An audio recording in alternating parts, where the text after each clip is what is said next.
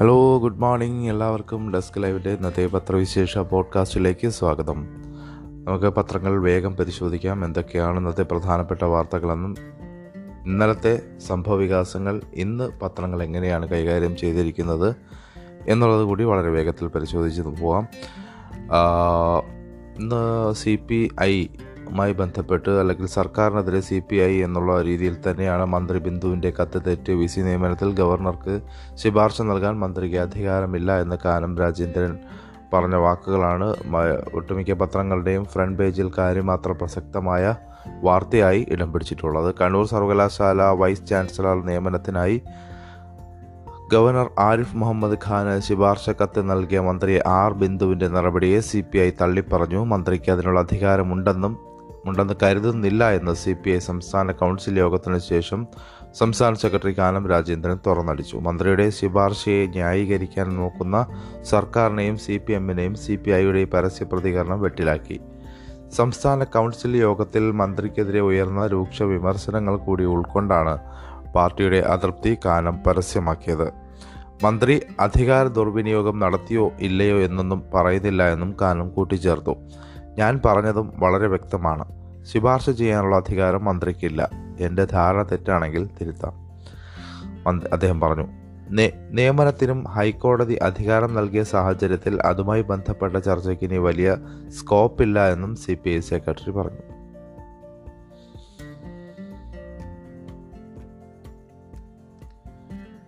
K റെയിലുമായി ബന്ധപ്പെട്ടുള്ള ചോദ്യം ഉയർത്തി CPI. കെ റെയിലിൻ്റെ നിർവഹണ രീതിയിൽ ആശങ്ക പ്രകടിപ്പിച്ച് CPI. പദ്ധതിക്കെതിരെയുള്ള പ്രതിപക്ഷ എതിർപ്പിനെ പരസ്യമായി കുറ്റപ്പെടുത്തുമ്പോഴും പാർട്ടിക്കുള്ളിൽ തന്നെ ഇതിനെതിരെ ആശങ്ക ശക്തമാണ്. സംസ്ഥാന കൗൺസിൽ യോഗത്തിൽ മുൻ മന്ത്രിമാരടക്കം കെ റെയിൽ പദ്ധതിയെ വിമർശിച്ചിരുന്നു. അനാവശ്യ തിടുക്കം പദ്ധതിയെ അപകടത്തിലെത്തിക്കുമെന്ന് നേതാക്കൾ പറഞ്ഞു. പദ്ധതി അട്ടിമറിക്കുന്ന സമീപനമാണ് UDF-ൻ്റേതെന്ന് സംസ്ഥാന സെക്രട്ടറി കാനം രാജേന്ദ്രൻ യോഗത്തിന് ശേഷം നടത്തിയ പ്രതികരണം യോഗത്തിൽ പറഞ്ഞപ്പോൾ അംഗങ്ങൾ ഉൾക്കൊണ്ടില്ല. 1,00,000 കോടിയോളം രൂപ മുടക്കി കേരളയിൽ പദ്ധതി നടപ്പാക്കേണ്ട എന്ത് സാഹചര്യമാണ് ഉള്ളതെന്ന് നേതാക്കൾ ചോദിച്ചു.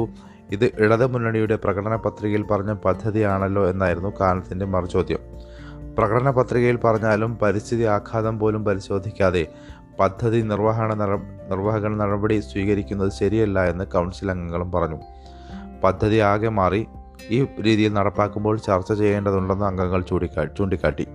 സർക്കാർ ചെയ്യുന്ന നല്ല കാര്യങ്ങളുടെ ക്രെഡിറ്റ് നമ്മൾ എടുക്കുകയും വീഴ്ച വരുമ്പോൾ CPM-നെ കുറ്റപ്പെടുത്തുകയും ചെയ്യുക എന്ന സമീപനം സ്വീകരിക്കാനാകില്ല എന്ന് കാനവും പറഞ്ഞു.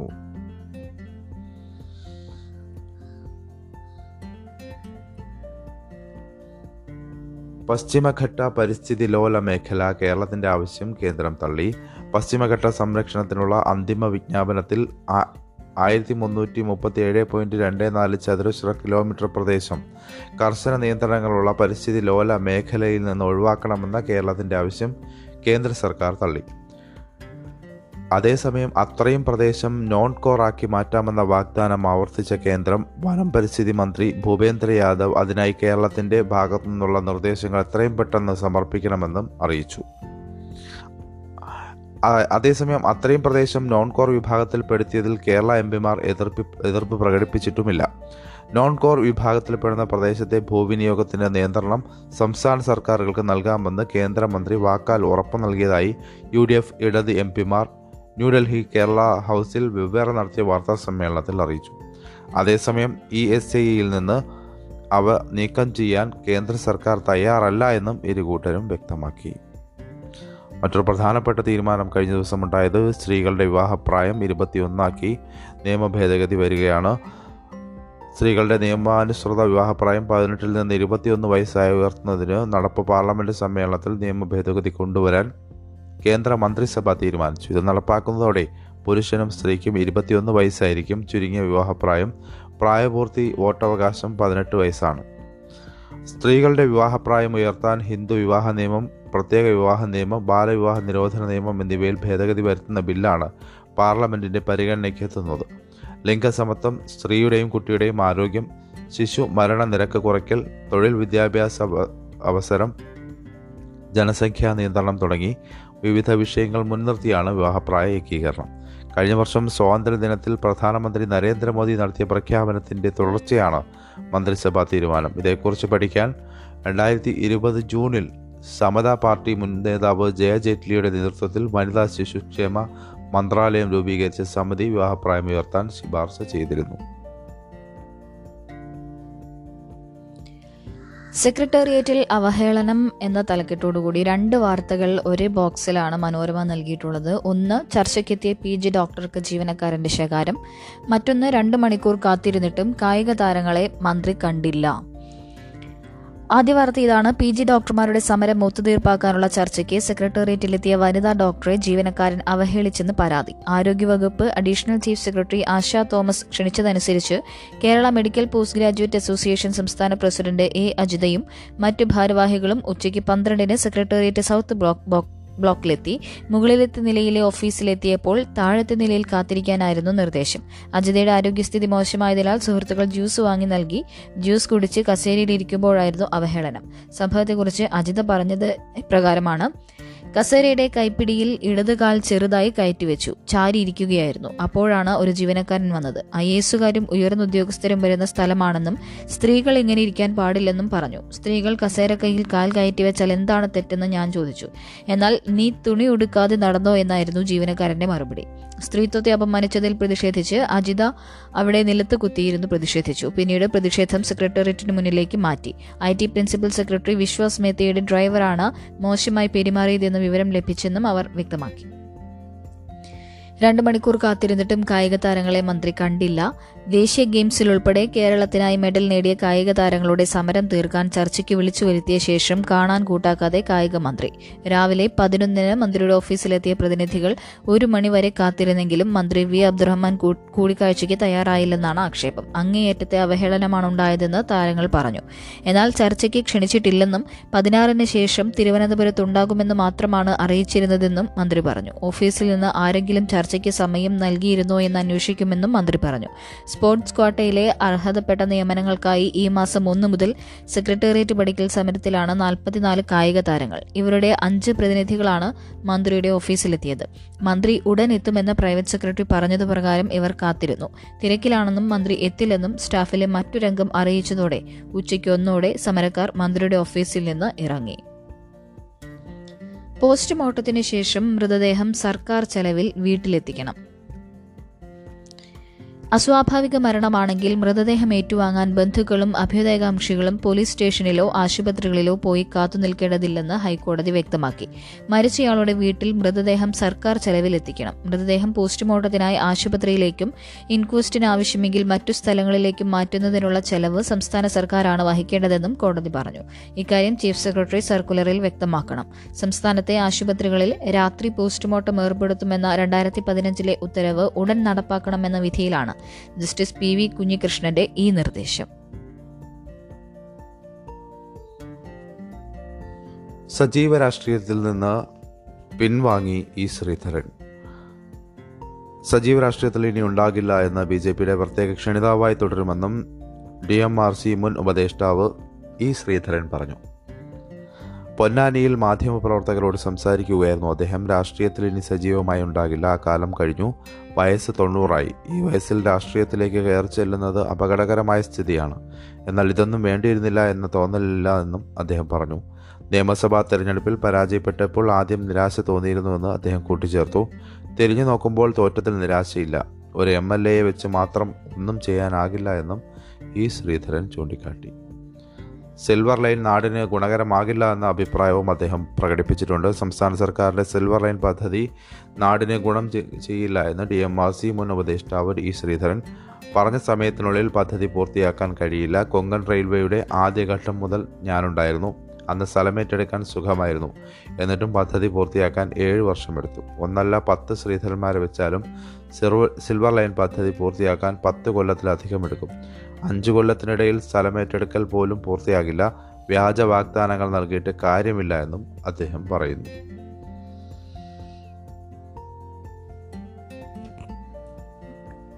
കഴിഞ്ഞ ദിവസത്തെ മറ്റൊരു പ്രധാന സംഭവം ഇതായിരുന്നു, ലുലു മോൾ തുറന്നു എന്നുള്ളതാണ് തിരുവനന്തപുരത്തെ ആ വാർത്ത. നമുക്ക് എങ്ങനെ വായിക്കാം? ഉത്സവാന്തരീക്ഷത്തിൽ ലുലു മോൾ തുറന്നു. വിനോദത്തിൻ്റെയും ഷോപ്പിങ്ങിൻ്റെയും ലോകം തുറന്ന ഉത്സവാന്തരീക്ഷത്തിൽ തിരുവനന്തപുരം ആക്കുളം ബൈപ്പാസിന് സമീപം ലുലു മോൾ തുറന്നു. കോവിഡ് പശ്ചാത്തലത്തിൽ ക്ഷണിക്കപ്പെട്ട അതിഥികളും ജീവനക്കാരും പങ്കെടുത്ത ചടങ്ങിൽ മുഖ്യമന്ത്രി പിണറായി വിജയൻ ഉദ്ഘാടനം നിർവഹിച്ചു. വ്യവസായ സൗഹൃദ സംസ്ഥാനമായി കേരളം പ്രവർത്തിക്കുമ്പോഴും ചിലർ ദ്രോഹ മനസ്സോടെ പ്രവർത്തിക്കുന്നതായി മുഖ്യമന്ത്രി ഉദ്ഘാടന പ്രസംഗത്തിൽ പറഞ്ഞു. പ്രതിപക്ഷ നേതാവ് വി ഡി സതീശൻ അധ്യക്ഷത വഹിച്ചു. യു എ ധനമന്ത്രി doctor Thani Ahmed Al Zaidi, ഇന്ത്യയിലെ U A ambassador doctor Ahmed Abdulrahman Al Banna എന്നിവർ പ്രസംഗിച്ചു. Lulu group chairman M A Yusuff Ali സ്വാഗതവും എക്സിക്യൂട്ടീവ് ഡയറക്ടർ അഷ്റഫ് അലി നന്ദിയും പറഞ്ഞു. ഒമിക്രോൺ സ്വയം നിരീക്ഷണ വ്യവസ്ഥകൾ കർശനമാക്കും. സംസ്ഥാനത്ത് ഒമിക്രോൺ സ്ഥിരീകരിച്ച സാഹചര്യത്തിൽ കർശന ജാഗ്രതാ നിർദ്ദേശം നൽകി സർക്കാർ. ഇതിന്റെ ഭാഗമായി സ്വയം നിരീക്ഷണ വ്യവസ്ഥകൾ നടപ്പാക്കും. സാമൂഹിക ഇടപെടലുകൾ, ആൾക്കൂട്ടങ്ങളുള്ള സ്ഥലങ്ങൾ, തിയേറ്ററുകൾ, മാളുകൾ എന്നിവ സന്ദർശിക്കുന്നത് ഒഴിവാക്കണമെന്ന് നിർദ്ദേശമുണ്ട്. എറണാകുളത്ത് കഴിഞ്ഞ ദിവസം ഒമിക്രോൺ സ്ഥിരീകരിച്ചയാൾ കോങ്കോയിൽ നിന്ന് വന്നതാണ്. ഹൈറിസ്ക് രാജ്യമല്ലാത്തതിനാൽ കേന്ദ്ര മാർഗ്ഗനിർദ്ദേശം അനുസരിച്ച് സ്വയം നിരീക്ഷണമായിരുന്നു അനുവദിച്ചത്. എന്നാൽ ഇദ്ദേഹം ഷോപ്പിംഗ് മാളിലും റെസ്റ്റോറൻറ്റുകളിലും പോയിരുന്നു. ഇദ്ദേഹത്തിന്റെ സമ്പർക്ക പട്ടികയും റൂട്ട് മാപ്പും പ്രസിദ്ധീകരിച്ചു. രോഗികൾ കൂടുന്ന സാഹചര്യമുണ്ടായാൽ നേരിടാനായി ഐസൊലേഷൻ വാർഡുകൾ സജ്ജമാക്കിയിട്ടുണ്ട്. വിമാനത്താവളങ്ങളിൽ 8,920 പേരെ പരിശോധിച്ചു. അതിൽ 15 പേരാണ് കോവിഡ് പോസിറ്റീവായത്. 13 പേർ ഹൈറിസ്ക് രാജ്യങ്ങളിൽ നിന്ന് വന്നവരാണ്. 2 പേർ മറ്റു രാജ്യങ്ങളിൽ നിന്നും വന്നവരാണ്. ഇവരുടെ എല്ലാവരുടെയും സാമ്പിളുകൾ ജനിതക പരിശോധനയ്ക്ക് അയച്ചു.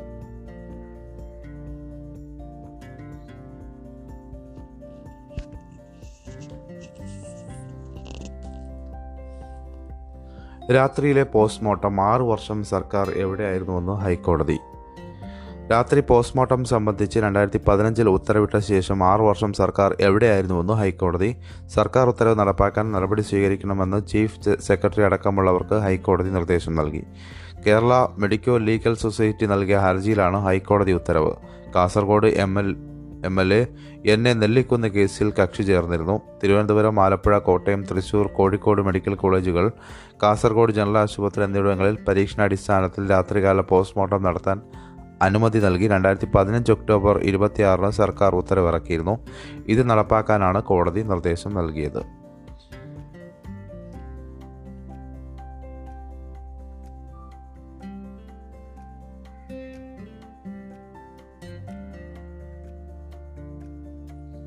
ലഖിംപൂർ സംഭവത്തിൽ പാർലമെൻറ്റ് വീണ്ടും പ്രക്ഷുബ്ധമായിരുന്നു. കഴിഞ്ഞ ദിവസം ഉത്തർപ്രദേശിൽ ലഖിംപൂർ ഖേരി സംഭവം ചർച്ച ചെയ്യണമെന്നാവശ്യപ്പെട്ടുള്ള പ്രതിപക്ഷ ബഹളത്തിൽ പാർലമെൻറ്റ് വ്യാഴാഴ്ചയും സ്തംഭിച്ചു. ലഖിംപൂർ കർഷകരുടെ കൊലപാതകമാണ് നടന്നതെന്നും കേന്ദ്രമന്ത്രി അജയ് മിശ്രയ്ക്ക് അതിൽ പങ്കുണ്ടെന്നും കോൺഗ്രസ് നേതാവ് രാഹുൽ ഗാന്ധി കുറ്റപ്പെടുത്തി.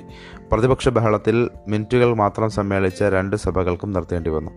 പണപ്പെരുപ്പം, ഒമിക്രോൺ തുടങ്ങിയ ഗൗരവമുള്ള വിഷയങ്ങൾ ചർച്ച ചെയ്യാതെ പ്രതിപക്ഷം ഓടി ഒളിക്കുകയാണെന്ന് പാർലമെൻ്ററി കാര്യമന്ത്രി പ്രഹ്ലാദ് ജോഷി ആരോപിച്ചു.